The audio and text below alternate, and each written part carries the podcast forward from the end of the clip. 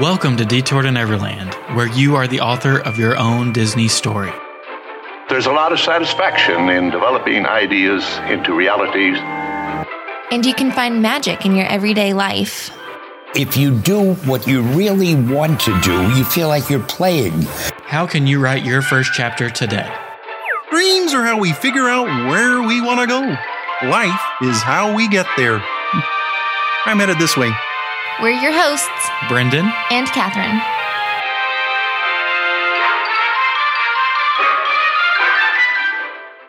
Welcome back to Detour to Neverland. Today is episode number 311. Thank you so much for joining us. Today we have a lot of current events or current topics to talk about. We are going to talk about Marvel Monday, talk about Shang-Chi.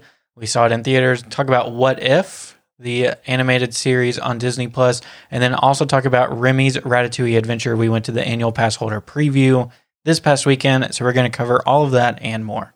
But before we get started, we do want to mention our friend and travel agent sponsor, Hannah Little with Creating Magic Vacations. She is the perfect person to help you plan your vacation if you're looking to come to Orlando, whether it's Disney or Universal, or even go out to Disneyland, book a cruise. She really does it all. She helps you plan everything out, get those hard to find reservations for dining, and then she even creates customized itineraries, which I can speak from experience. It really helped us when we went out to Disneyland especially if you are trying to get the most out of your vacation. So if you're looking to connect with Hannah, you can connect with her at littlebitofdisney.com or click the link in our show notes to fill out just a quick questionnaire, and then that'll get the planning ball rolling. Like I said in the intro, we have quite a few topics to talk about. We normally try to avoid current events or news or anything like that. But when it comes to ride openings in particular or new movies coming out, hopefully this will be evergreen. So if it's something that you haven't experienced yet, you can come back to these episodes. We are going to uh, try to, and we'll let you know when we're switching back and forth, when we're doing spoiler free and when we are doing spoilers for both the Marvel content and the Remy's Ratatouille adventure. I would agree. I think starting with Marvel is a good baseline because we have two different things on our Marvel docket. And for Shang-Chi, hopefully, if you saw the title of the episode and you're listening, it's because you've already watched it. If you haven't, you might want to bookmark this for another time. And this is where it gets difficult because some people might just be here for Remy and not Shang-Chi and vice versa. So we will, I don't know, skip ahead, I guess. Yeah, I guess skip ahead. We're kind and of painting ourselves into a corner here. How? Just because we're covering two different topics and some people might be interested in one of them and not the other one. But here we are. We're just doing a recap, getting all of these current events out of the way. Let's start with what if first, if that's okay with you. So we're four episodes in. I think we have a differing opinion on which has been the best episode so far. I guess my favorite episode was the Doctor Strange one, the most recent one. Is your favorite episode still T'Challa as Star Lord? Oh yeah, mm-hmm, that's my favorite. And so you did not really like episode three or four. Is that what? Am I? Is that correct? My assumption. Yeah. So I mean, I feel like it's no secret that what I gravitate towards most are like the happy, you know, feel good kind of stories, and I feel like ultimately Marvel has always done that. The hero is more often than not victorious in the end. I like that kind of story, with, of course, the exception of Endgame, where some things do not go according to plan. But I always just hold out hope that everything will work out. I feel like with the What If series, because they're kind of turning everything on its head and obviously asking the question, well, what if something changed? it's turning out to set up for some pretty sad endings. And that's why I'm not a big fan of episode three or four. And I am viewing them, I guess, a little bit differently, where I'm trying to view them as these are launching pads for future stories. Now, but are they actually? Well, and I guess that's part of the conversation here is what is the overall impact from What If on the MCU or other Disney Plus shows or any things that are happening in the future. And I actually think they are going to use a lot of this stuff. there's too many similarities here between this show, between Loki, between WandaVision. Not so much Captain America or, or Falcon, the Falcon and the Winter Soldier. But I think with the other two, they're kind of already preparing you for, okay, we did it. You know, in Loki, the deed is done. The multiverse is ripped open. Now, how are you, what can we do from here? So I think there's already some similarities between what we can see in the Spider Man No Way Home trailer about is that really Doctor Strange or not? And that kind of comes back to episode four. I think that if they are going to go the route of that's not really him or the Doctor Strange that we are used to, the Stephen Strange that we've previously known in the MCU, then this gives us an a alternate storyline to fall back onto. But do you so you, But I don't like this new Stephen Strange. well I he know. was kind of a jerk. But I think surely, I mean, I guess we're not writing the story for them, but surely our Doctor Strange would come back and take control again. I feel like my biggest question, especially with episode four, you know, it does prove that there are other multiverses out there. Again, we kind of already knew that, and we're very much looking forward to that. But he destroyed that multiverse. He's basically in a black hole. How is he supposed to get himself out of there? That's why I almost feel like they're just standalone episodes. Like, how do you build on to total destruction? Or how do you build on never having the, you know, the superheroes, the Avengers that we know and love? They all died. Well, I okay, what I'm trying to view it as is more of a big picture type thing. Not particularly that Stephen Strange that's trained for thousands of years and studied for thousands of years to try to get back what's her name? I can't remember his partner's name now. But it's at least it's showing us how just the little subtle differences between the different universes can change the character's story arc or change their personality or change what drives them. And I'm not necessarily saying that particular Stephen Strange is the one that's in No Way Home. I'm just saying if it's not our MCU Stephen Strange that we've been used to, they're at least showing you why he's different or why he could be acting differently. So maybe I missed this. Where have they shown Stephen Strange in that trailer? In the No Way Home trailer? Yeah. Are you sure you watched it? Well, so tell us. When Peter went and said, I need help, I need to go back before. Do you need to oh, pause Oh, and watch No, okay, so I know what you're talking about now. So he goes to look for help, but did he act any differently than our Stephen Strange? Oh yeah. I mean, because I mean that, and that's a lot of the chatter right now around No Way Home is is that our Stephen Strange? It is a Skrull? Is it whoever? Because he was so he wouldn't use the time stone to defeat Thanos. Like that was his hard fast rule. Whenever Iron Man was trying to convince him, he's like, "No, I've I've worked out all the probabilities. We have to follow these exact steps, and that's how we defeat Thanos." And you think Spider Man is just going to walk in and he'll be like, oh, yeah, Peter, let's do it. Let's cast a spell. We'll go back in time. I mean, a lot has changed since Endgame.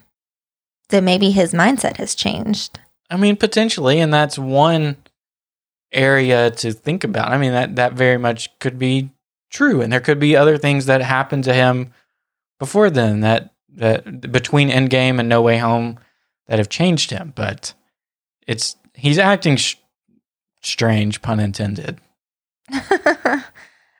okay. And I think just falling back on this story of what if in episode four could potentially give us something to draw from. You know, we saw our MCU Stephen Strange get visited by the Ancient One from her death. hmm And who's to say that the Ancient One didn't visit other Stephen Stranges and other multiverses, you know? So I think that's just what What If is trying to show us is that there are infinite different multiverses out there, all containing these same people, and they're all driven different ways. So my question to you is do you like this new direction that Marvel is going with all of these different multiverses? Because I'll be the first one to say I was excited for it and I'm excited still for like the chaos that's going to ensue in Multiverse of Madness and all of that stuff. But do you think they're almost taking it too far now? Like is it going to reach a point where it's almost too much?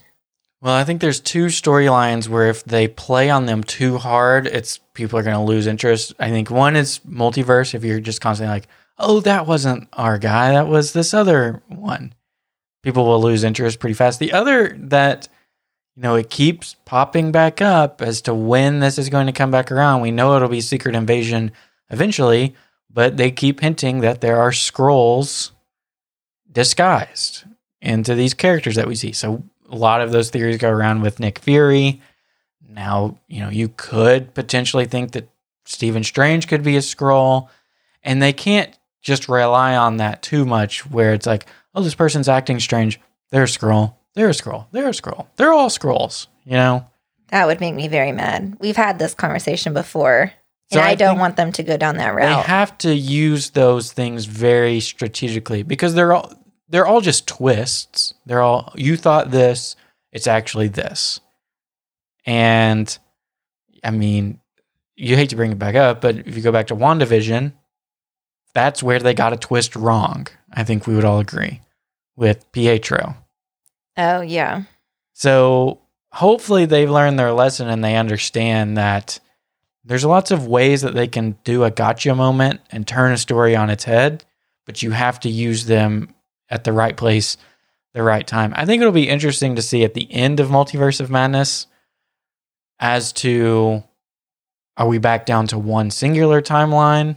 You know, did we expand and now we've contracted back into one so that it's easier for us to all follow? Or is it ever expanding? Because I do think it could be very, very, very confusing if they're not careful. Look, I mean, and I'll be the first to admit, I still don't understand the time travel that took place in Infinity War and Endgame. I don't know if anybody really understands, you know, how Steve was able to go back and all these different things that took place during that. And we've kind of all accepted it because Thanos was defeated and we've launched into the next phase. But if they make it too confusing, people will just be like, I don't know where we are anymore. And they'll lose interest. Well, that's what I was going to say is just moving forward. We already know there's going to be another Loki series. It's like a part two, Season which two. season two, whatever, which is obviously going to be about the timeline splitting apart. We know we have Multiverse of Madness and the No Way Home.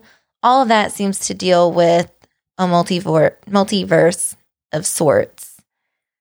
I'm just, I'm a little nervous. Can I keep up? Is the question. Yeah. And hopefully, and I think, I would think the penultimate would maybe be Secret Invasion.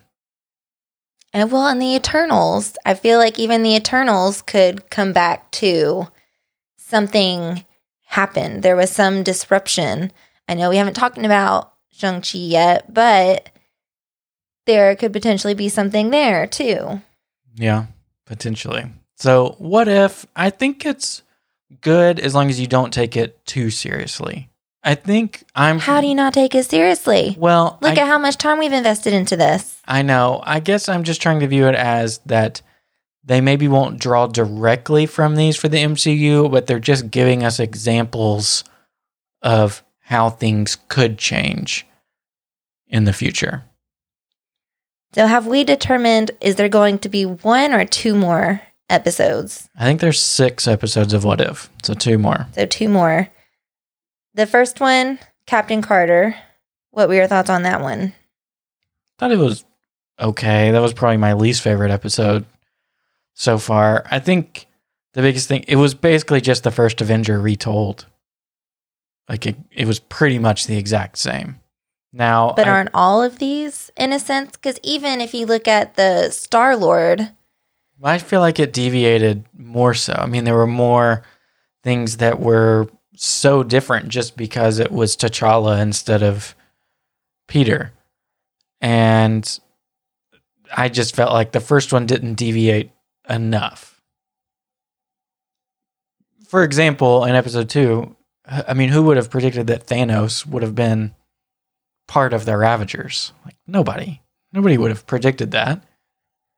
Whereas in episode one, it was basically just Steve and Peggy flipped, and he got an Iron Man looking suit, which even that I kind of have a problem with because, I mean that that's Tony invented that. Like, there's no background to say that Howard like laid the groundwork for the Iron Man suit.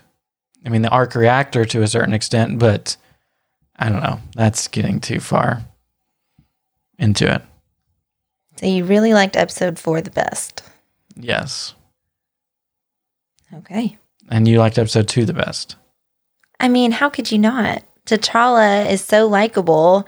And I think that's what made it so interesting to me is that it was such a different perspective of like look at all he was able to accomplish working with the Ravagers. You know, his he still had the same personality, but he was able to unite everyone and make it a better place and keep all these bad things from happening because it was T'Challa. and Just everybody likes him. He's a good guy. Yeah. Well, I mean, yeah, I, I enjoyed that episode. I just think the Doctor Strange one blew my mind a little bit more as to what's possible. So, do we know who the last two are going to be about? Well, if you base it on the Funko Pops, Killmonger is going to be in something. And we know that T'Challa shows up at least a little bit more because they told us that he recorded more lines. Uh, Chadwick Boseman re- recorded more lines. So episode two is not his last appearance as T'Challa. He's at least going to pop up one or two more times. And then Agent Carter is as well. So I'm thinking maybe episode five will be maybe another standalone story. And then six could be showing kind of the culmination of all these different actions. Like they tie them all back together. Yeah. Or it could be five and six are like a two part thing after Stephen Strange destroyed everything. You know, if that's if they if you assume that all of these stories have been in this same multiverse line, then maybe they all team up together. You know, T'Challa as Star Lord, Agent Carter, Steve as the well, I guess Steve would be old at this point, based on that story. But anyway, all these characters that we've picked up along the way, maybe they all come together to defeat Stephen or work with Stephen to get their world, their universe back open.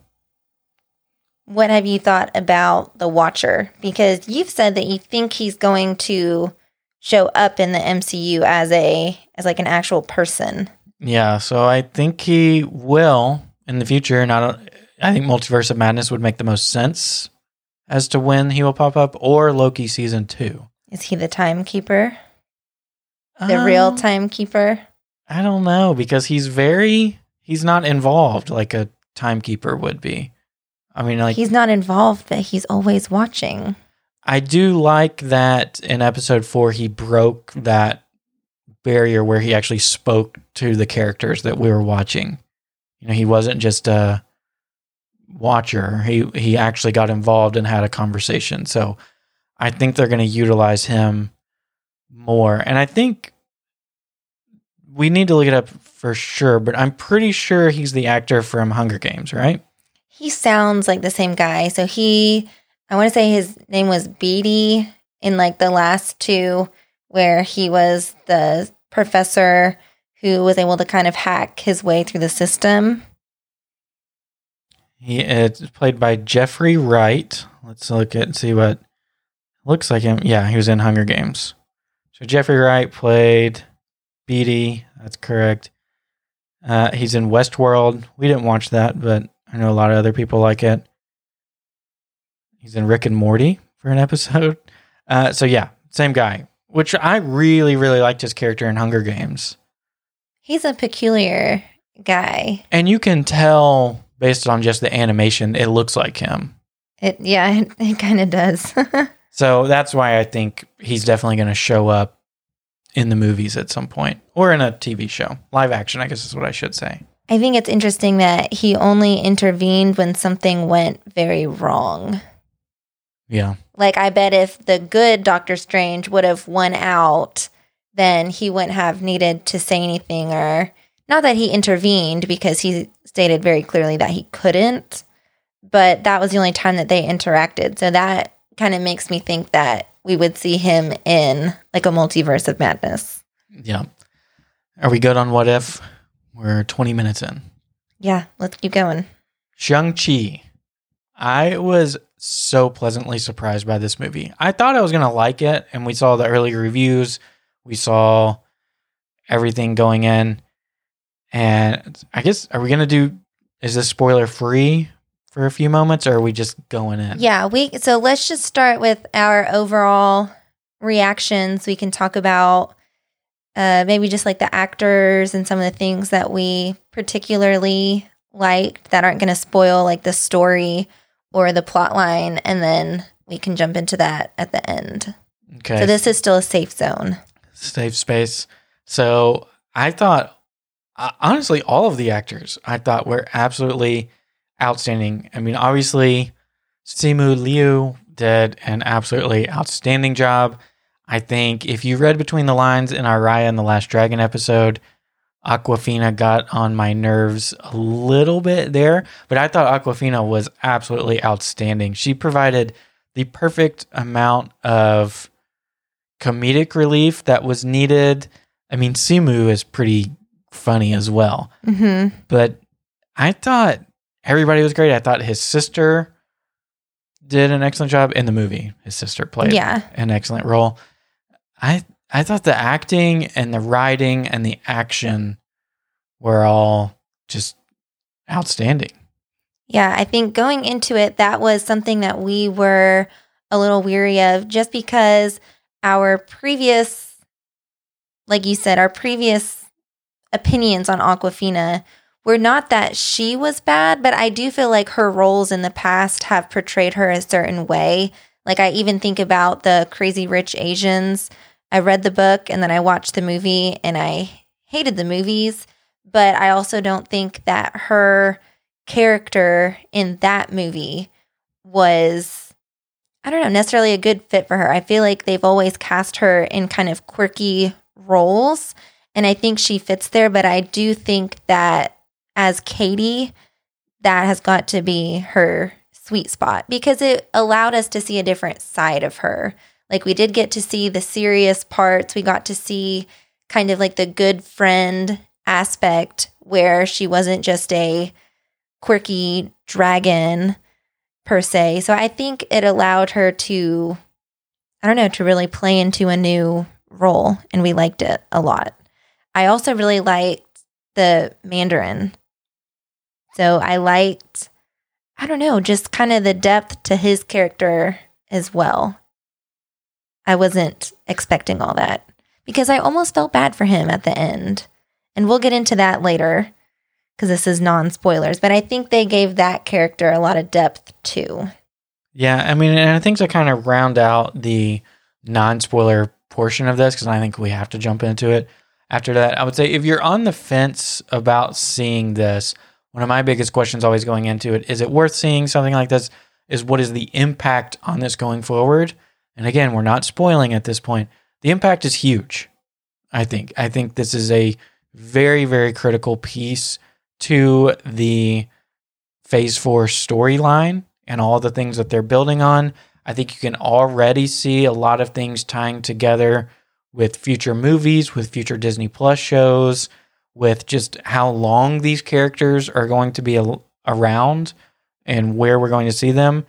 And so uh, the the impact is big and I and I also think that it's important because this is a very very different genre than a lot of other movies that we've seen Marvel do. This is an origin story, which is nice. We've obviously seen a lot of origin stories in the past, but I don't really think you can compare it too closely to many others.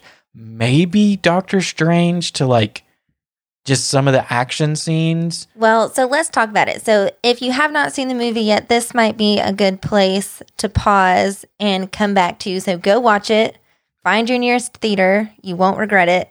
And then pick back up here. Yeah. Well, one last thing before you go go see it in theaters. If you feel safe, if your theater has protocols that are in place, I think this is one that just based the action and the music. I think it is. If you watch it at home on Disney Plus, it's not going to be the same, and it's going to get spoiled for you. And yeah, I was going to say, 45 and you have to wait 45 days to see it. Yeah. So if you can, I would go see it in the theaters. So when you're talking about his origin story, you are referring to the fact that, and this is something that we even read before going into the movie, that this is more so a story about like self discovery, about he is, Shang-Chi is discovering who he is. Shang-Chi. Shang-Chi, yes. We're going to do our best to say it correctly. I know you have to think it's funny. They mention it in the movie too, where he's trying to explain how to say his name. We needed that explanation. Shang-Chi. Shang-Chi. But I do think that he is finding out who he is. He's putting all of those pieces from his past together.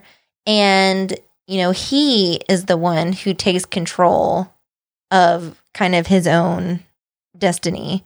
Whereas, you know, in a lot of other superhero movies, that's not the case. Like Spider Man, he didn't ask to be bitten by a spider, it just happened.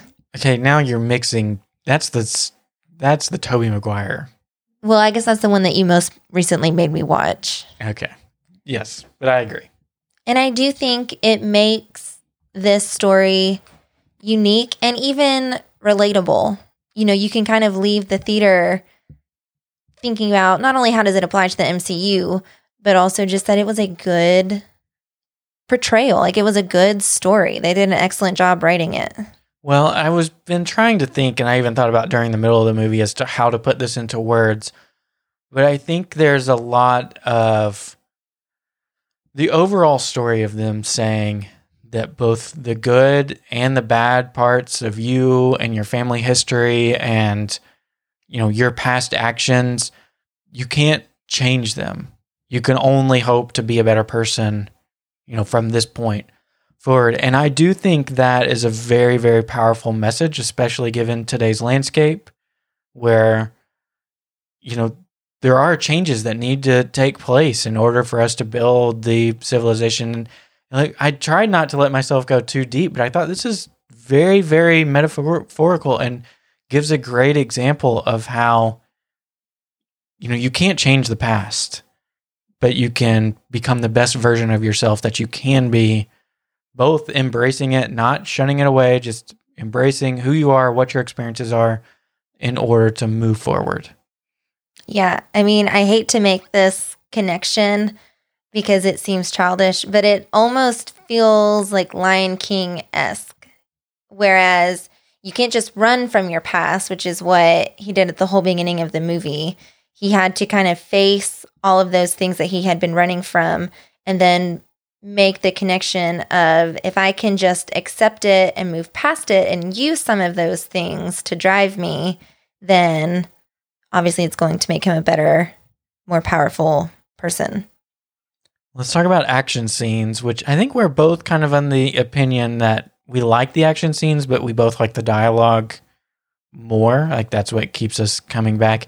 But these action scenes I thought were outstanding. The bus scene was my favorite, probably closely followed by the building scaffolding fight scene. My uh, my stomach was like churning watching that because I'm afraid of heights. I know. Well, and even just like the part where Katy was falling off the building, and I was just thinking to myself, there's no way. Like, they cannot kill off the best friend. Like, this is not happening. So I was obviously happy that that didn't happen. I even really liked the fight scene between him and his dad because he had already, you know, mentioned to Katy, like, I'm going to kill him. and then to kind of I don't know, change his mind. Like he recognized, like, that's not who I am. This is not how I'm going to fix things. Giving him a second opportunity, really. And then that kind of molds him into who he's going to be. So I liked that one too, Yeah. even from like a sentimental point. What did you think about the fight between the Great Protector and the Celestial Beast thing that I can't remember its name? Um, I don't know if it was just because we were in a theater and it was so big. It was there was just a lot going on. Like there was so much happening that it was kind of hard to focus on anything. And I feel like the Great Protector was circling around and the other big thing, I don't know, it was almost too much. Like I know they were making it dramatic and I know it needed to happen, but it was a lot. I felt like Shang-Chi rode on the back of the Great Protector for way too long. That was my only complaint. Is like, get up and do something, dude. And you know, and finally his sister was like, go for it, go do it. Yeah. And that's when he took action. But there were quite a few scenes where he was just riding in the back, just wee. I don't think that's what he was doing. But yeah, that scene to me was probably my least favorite of the fight scenes. of the fight scenes. What Just because I felt like it was too busy. What about when his mom and dad first met? I thought that one was really cool. I did like that one. And you could already kind of see the writing on the wall of what was going to happen. I don't know if you felt the same way, Yeah. but like you kind of knew, like, oh, he's fallen for this girl. Yeah, and well, and I thought that it was also foreshadowing that you knew that that's the journey that Shang Chi had to go on was that he had to embrace kind of both fighting styles, for lack of a better term, hmm both powers, whatever it might be. Kind of to go back to what you were saying about he didn't get bit by a spider, he didn't get exposed to radiation, whatever it might be. That was actually a quote from the director that we read beforehand. Is that that's a reason why he wanted to take this story because he's not special. He's not, you know, he doesn't have any innate abilities. He just had a lot of training and a lot of self awareness and a lot of self discovery to make himself into who he was. Now, of course, at the end, he gets these 10 rings and that changes his makeup a little bit, but he's still very powerful beforehand. But I thought Well, it was and he didn't- interesting. Ask for those. Yeah. Like they weren't given to him. Like, I mean, I guess the universe kind of gave them to him, but it was almost like that transfer of power that they foreshadowed at the beginning. Like these rings are so powerful, they could have been used for good, but instead his dad initially used them for evil. Yeah. So I think it was pretty cool. If you haven't, Marvel published this article about things that you should know before going in to watch Shang-Chi, and we read it. Most of it was not too beneficial to know beforehand, but the coolest part was hearing the director talk about, you know, why he wanted to take this story, his inspiration, and kind of how they it was birthed basically from his life experiences. Mm-hmm. So, um, you want to talk about the end? Sure. What it means? Let's do it. So, I was interested to see going into this how are they going to pull this back into the MCU? Obviously, it's an origin story. We were just kind of conditioned before this with Black Widow that they are not really afraid anymore to do somewhat standalone stories. You know, really the biggest takeaway that we got from Black Widow is that Yelena is here now. You know, she's still active. With this one, I think it has ramifications in a couple of different storylines going on. I think that in the end credit scene where they're talking about this beacon going out, and I'm interested to see what your theory is. I think it's calling to the Eternals. I think it's a direct tie-in because otherwise I can't foresee why the Eternals has to come out in the way in the order in which it's doing. You know, why do both of these need to come out before Spider-Man No Way Home? So I almost think it's setting up Eternals directly. Yeah, I mean, and that's what I was kind of foreshadowing earlier too when we talked about it. is that because these would be ancient artifacts, I guess, they don't really know where they trace back to, they don't know what they're made out of. And it obviously did just release a celestial being. And in the Eternals preview, it mentioned that that was the only time that they got involved was when something like that was released. And that's why they haven't interfered up until this point.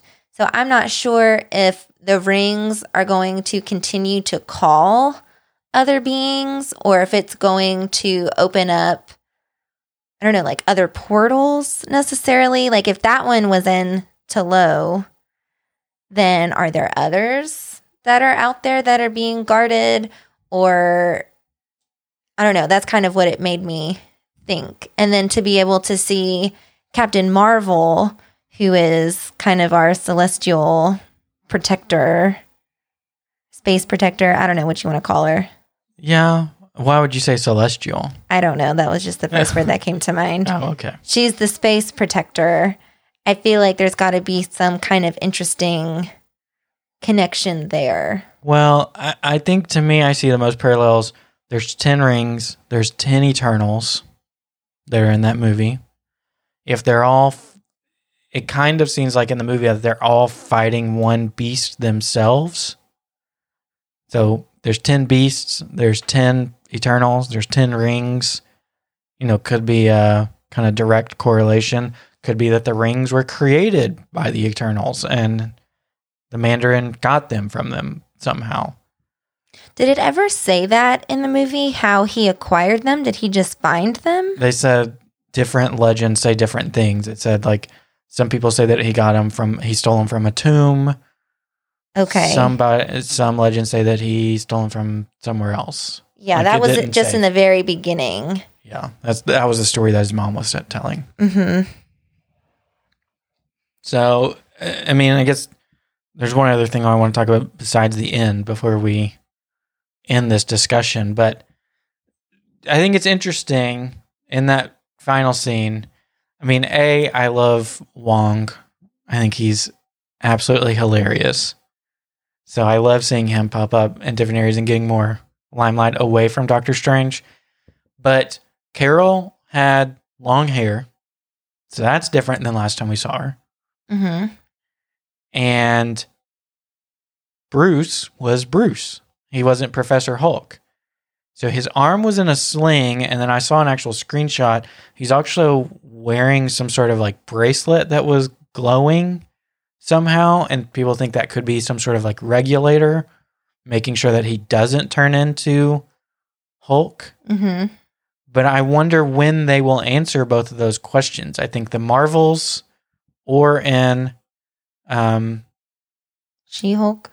Well, the She Hulk, I think, will answer Bruce's question, but I think they'll answer it either in Miss Marvel or in the Marvels as to why Carol looks different.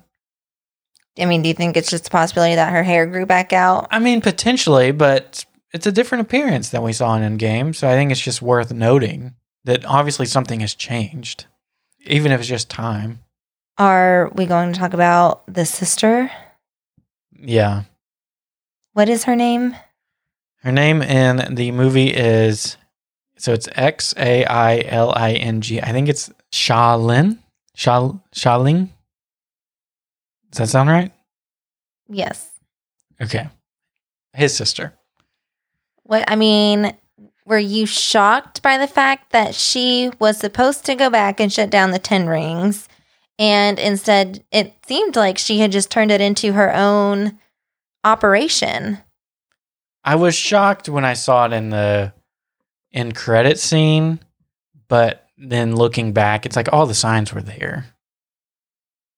You know? But after everything that they had been through, she wants to keep up the same, I guess, organization that she hated. I guess, but do we really know? Like, it's implied that her intent is bad, but we don't know that for sure. She could be doing it to protect Ta Lo. You know, we don't know for certain. I don't know. I feel like sometimes you're you got to go with your gut here, and it appeared that she did not have great intentions Personally, I think it'll be a minor plot point going forward. I don't see them expanding on that too but much. it said the 10 rings will return. yeah. So to me, the 10 rings was the name of that army. Yeah. So yeah, I mean, I'm not saying they're not going to return. I'm just saying I don't think she will be like the big bad in Shang Chi two or something. I just think they'll pop up again. They'll be defeated. And it'll be over. I don't know. I just I don't I don't foresee it being a huge thing. You do? I just, why make that the end end credit scene if there wasn't some sort of long lasting implication? Because just like he didn't kill his father, he's definitely not going to do anything to his sister. Now and his sister is going to take advantage of that weakness. Now, where my mind went immediately when that end credit scene started, and it was only the females, I thought that she got all of the widows. She could have still, those could have been all the widows. They did, but there were males there too. When it, as it expanded further out, but I don't know. I think that's a question I'm interested to see if they ever go back to see because that happened in the past. So that's where it gets confusing. Is that those widows have been free for years now before this movie takes place. But I feel like Marvel always comes back to like sometimes that anger doesn't go away. Maybe they still want revenge for being made into widows. So why not join with this other girl who's kind of salty and go kick some butt? It's a men's butt. Yeah. I mean, I'm here for it. It'd be really cool if Shaolin and Yelena teamed up and just cracked some skulls. like they would be really bad butt. Can't say the real word. You know? Yeah, I'm following. I mean, I, w- I wouldn't be mad about that, but I don't know. For some reason, I just don't. I think if we get Shang-Chi 2, she'll be in there with the Ten Rings army, but You said if. So they haven't announced a Shang-Chi 2. I don't think so. We're just expecting him to show up in other Marvel Universe productions, I guess. Yeah, I think so. I mean, uh, yeah, they're obviously not done with him or with Katy. Mm-mm. They're both going to pop up again. The other thing I want to talk about was Trevor. Oh my gosh, Trevor. Ben, Ha- he Ben Kingsley is absolutely outstanding. I was, I don't know. I was not expecting that at all. Did you know that he was going to be such a big character? I mean, because they didn't just show him like in the dungeon and then leave him behind. I mean, dude went along for the action. I loved it because he was one of my absolute favorite parts of Iron Man 3. Like his interactions with Iron Man were pretty hilarious. And then to bring him back and he still has kind of that same chemistry with our three characters from this movie, I thought it was amazing. We need more Morris. We need Morris to show up again. yeah, when are we going to start seeing the Morris uh, plushies? I know, Morris Funko Pops, I thought. Where are they? I mean, they hit that pretty well, I feel like, though. Yeah, Like, I weird- had no idea beforehand that there was going to be a headless chicken thing. that acts like a dog. Um, yeah, I don't know. I was shocked. I just couldn't believe that he stuck around for so long. I guess to provide that comedic relief because Katy did a good job, but like we said, her role was even a little more like multifaceted. Like she was not just there for comedic relief. She's hilarious, but Trevor was there strictly to be funny. I had actually heard a rumor before that Ben Kingsley as Trevor had a small cameo, but that was more than a cameo. Yeah, he had that was a role. He was a character. I think so. I had to remind you in the theater, right, of who that was. No, we talked about it beforehand Okay. because I mean, I think you knew, like you said, that he was going to be there. There was going to be some cameo.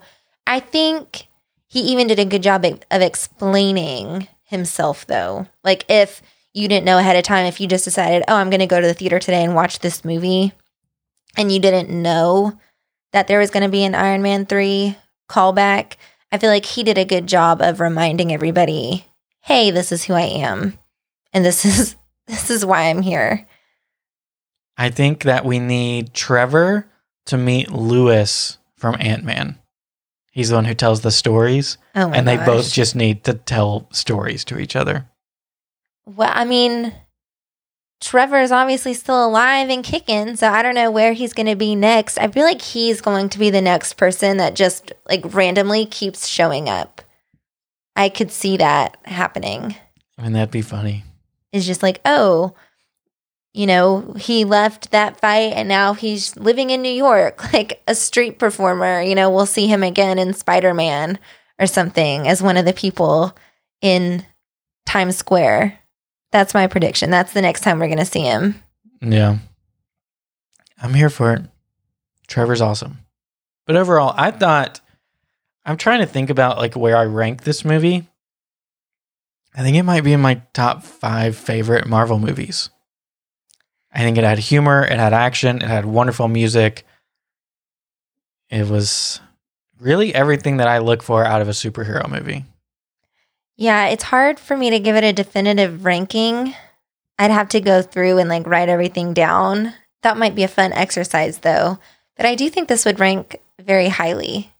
I I liked it a lot. I feel like I always enjoy the Marvel movies just because I think it's something that's fun. But this one did stand out against the others. And I look forward to having uh, both Shang-Chi and Katy in the future. I think they'll both be good in future roles. Now, I'll be interested to see if Katy expands further. You know, does she become something more? Now, I I, like just thought of something. to. There's no way. But I'm just going to say it anyway. So we know that Kate Bishop is who's taking over as Hawkeye. But it can't be her because they cast Hailee Steinfeld as Kate Bishop. I thought for just a split second because the arrows and everything that she could actually be Hawkeye, but maybe maybe not. Probably not. Yeah, definitely not. But it was an interesting thought for a split second. Katy, Kate, I could see it. Yeah. Okay, ready to talk about Remy? Let's talk about Remy. So we went to the preview for Remy's Ratatouille adventure. We, I think years ago, maybe I had watched the ride POV of this attraction in Disneyland Paris. And I always thought, just from, you know, hearing people talk about it, I thought it was a pretty good ride. I didn't think it was anything crazy. I think, you know, my impression of most people were like the area is really cool and like the Chez Remy restaurant is really really cool and it's a great place to hang out but the ride itself it's cute it's fun and i think i kind of fall in that same category i i don't have anything bad to say about it. I just don't think it's my jaw wasn't on the floor. I do like ratatouille the movie maybe not as much as other people it seems like. I don't know. I thought it was good. What do you think?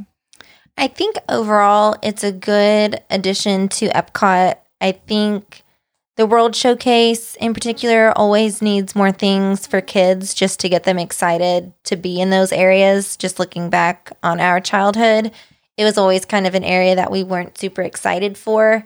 And I do think the use of the trackless ride systems, like I'm glad they're integrating that more in the US. Like I feel like we're kind of the last to the party as far as having trackless ride vehicles. So it makes it fun. You know, it gives it like a rewritability to where you might get a different perspective and you know, you might get a different pathway and you might not necessarily know what it is. But I do think overall like something that we talked about was the story itself was almost a little weak. And because that's something that means a lot to us is can we follow this story? What is the level of immersion and you know the key was fun it was kind of setting you up for what you were about to do But it's almost like once you get into the ride vehicle and you get going, all bets are off. And I do think the story itself plays into confusion because if you are a rat running around a restaurant, just constantly looking for places to hide, you know, there's an element of chaos there. And I do think the ride kind of embodies that.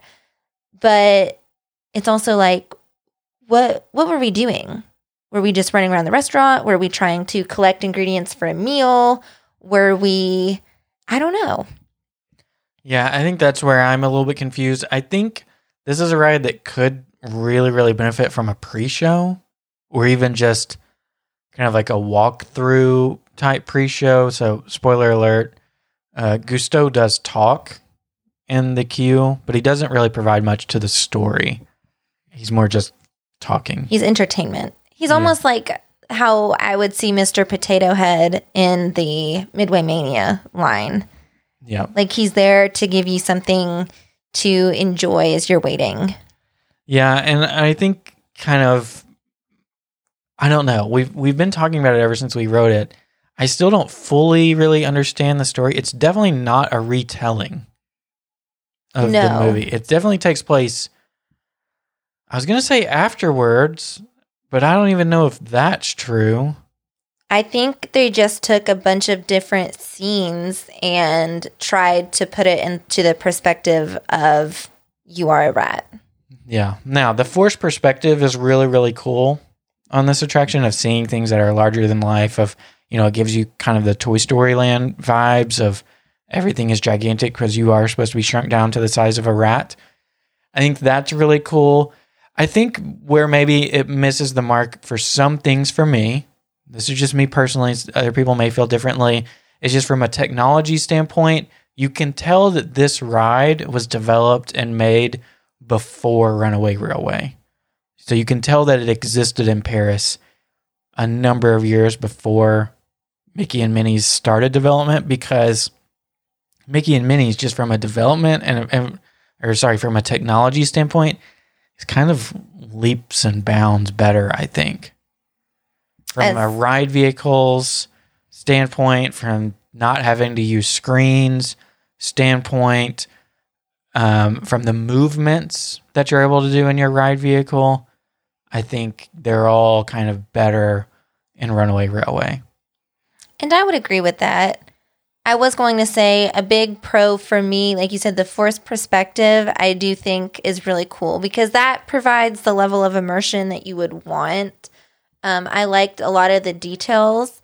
So I know when you ride a ride, especially for the first time, you're just so focused on what is happening that you're only looking in front of you.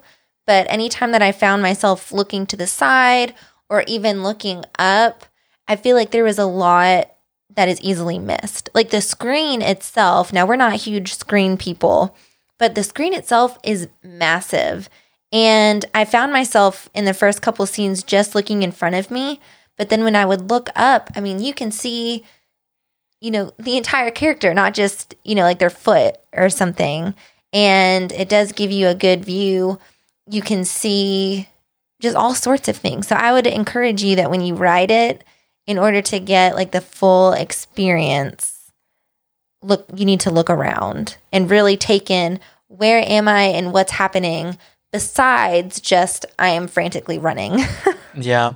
And I, I'll say this, and we maybe should have said this at the beginning, is that we're kind of lukewarm on this. We're more positive than negative on this ride. I Mhm. think there are people who are just like ecstatic about this ride. So I would just take all of our opinions with a grain of salt because you may feel completely different than us, and that's okay. I think a large factor is how big of a fan of Ratatouille are you personally? Mhm. because I was trying to think about it. Like I like the movie, but if there was an up ride, you and I wouldn't speak an ill word about it. You know, because Oh, that's our movie. And Ratatouille is that movie for a lot of people, I think. So just seeing, you know, hearing the music and seeing these characters and seeing a whole dedicated ride to these characters is very special to those people. So I think I just wanted to explain a little bit maybe why we're not jumping for joy like some other people might be. I thought it was a fun exercise with the people that we rode with just talking about where would you rank it in terms of Epcot rides, and does it make like any of your top Walt Disney World rides?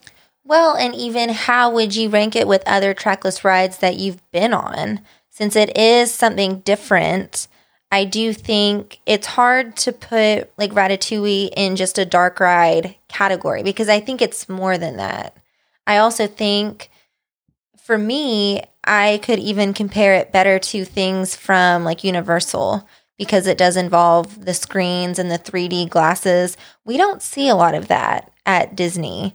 And a lot of people really like that kind of ride, you know, where you're getting that different kind of sensory experience.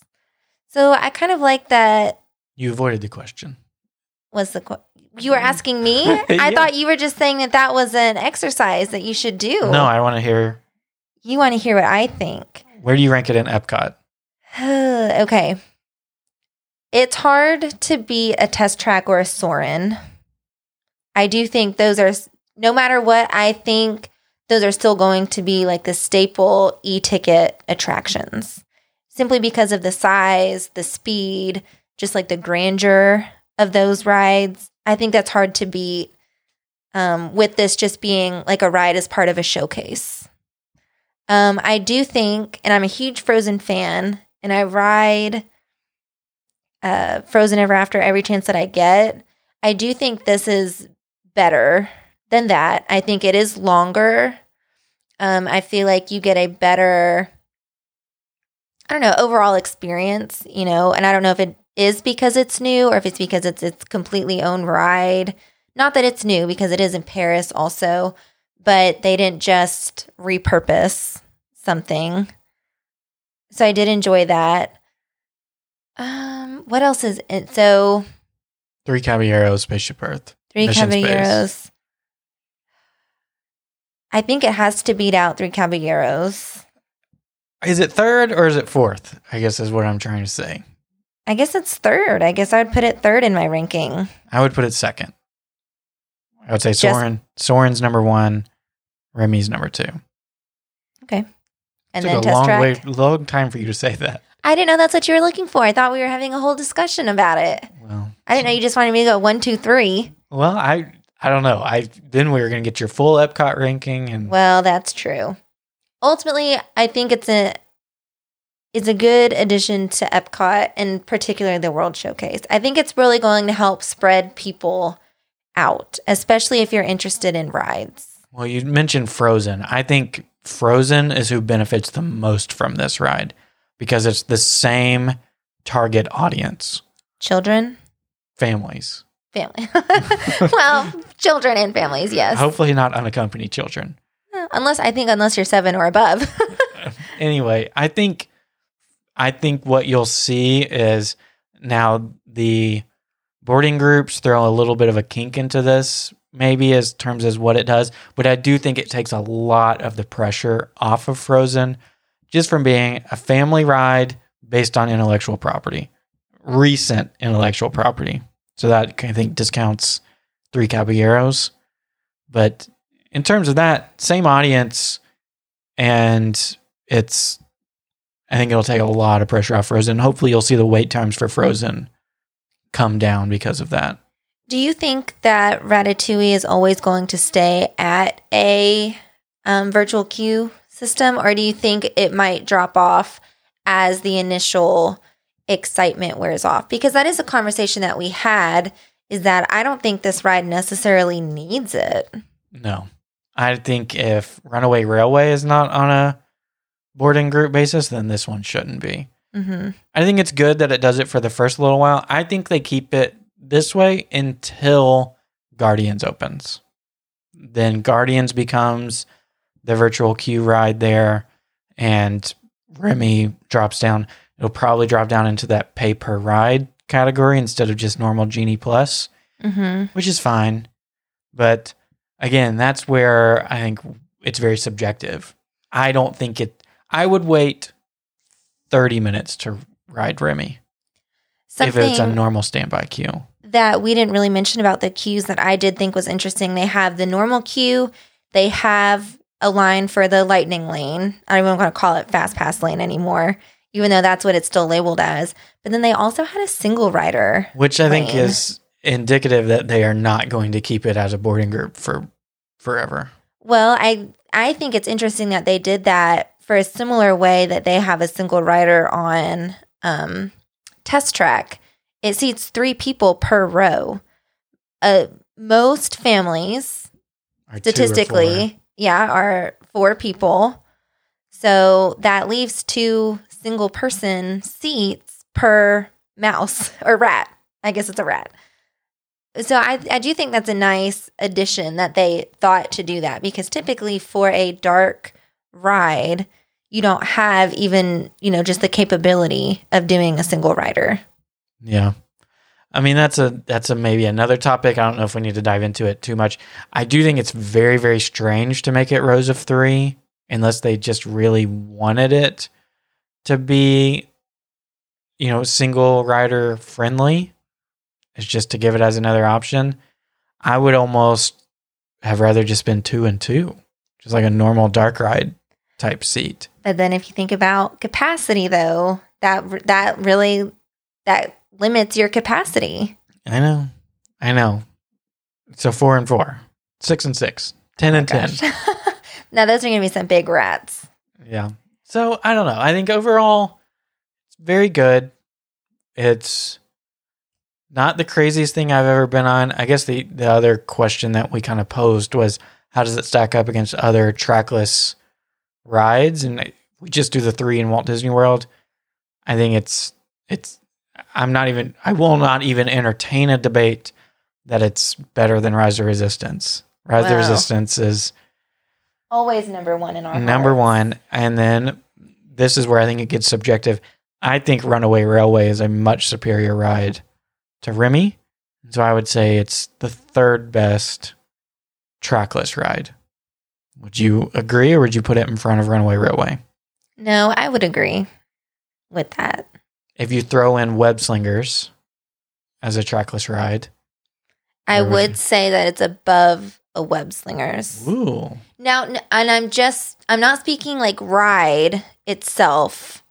I'm speaking of like what do the cars as a trackless system do? Like, and what does that add to the story? You could have put those web slinger cars, vehicles, whatever you want to call them, on a track, and who would know the difference? Literally nobody. Because you do the same thing no matter what. I think where a trackless system really plays into the experience of the ride is in something like a runaway railway or here in the Remy's adventure where it's it's supposed to be a little random, a little chaotic. You are switching places or positions with the other cars around you, and it keeps it interesting. It allows your experience to be a little different than the person in the next rat. yeah. Whereas on Web Slinger, it doesn't matter. Everyone experiences the exact same thing. Yeah. What do you think as terms of rewritability for Remy?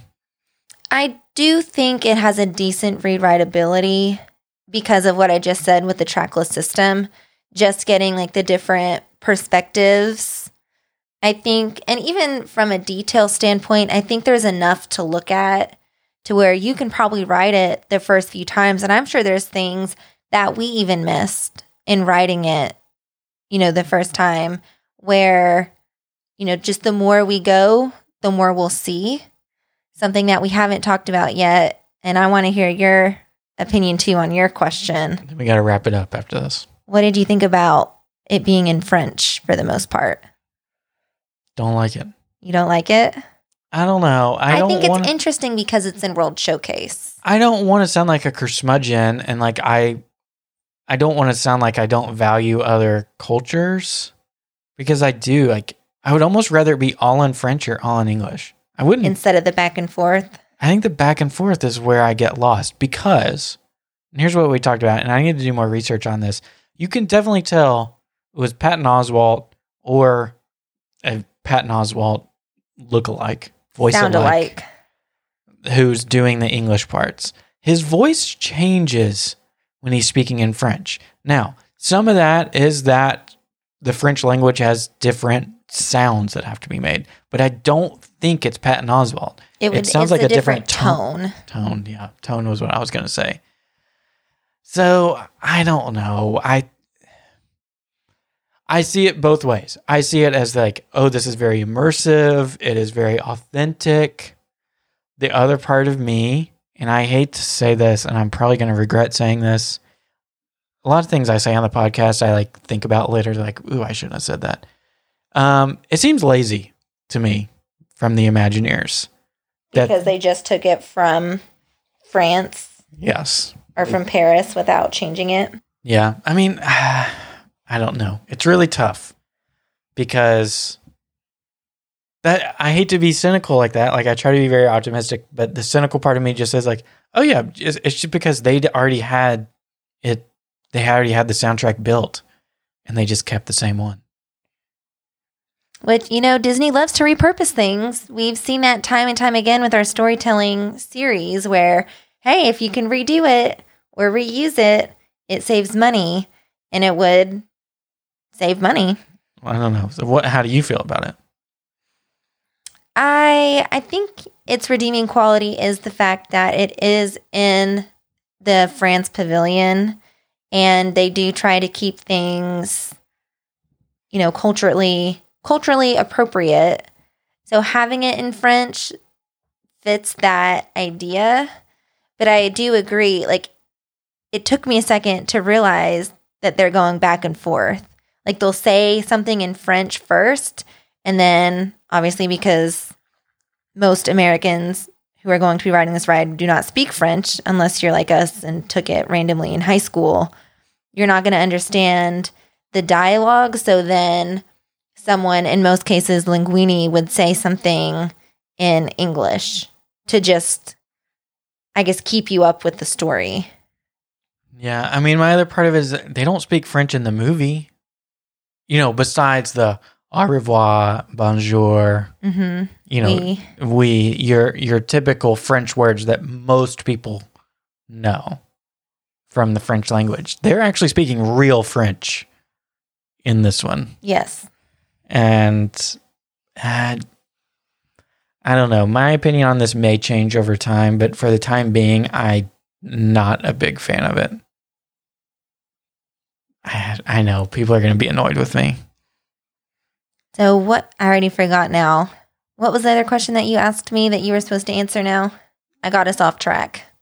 Well, I answered that it's my second favorite ride in Epcot.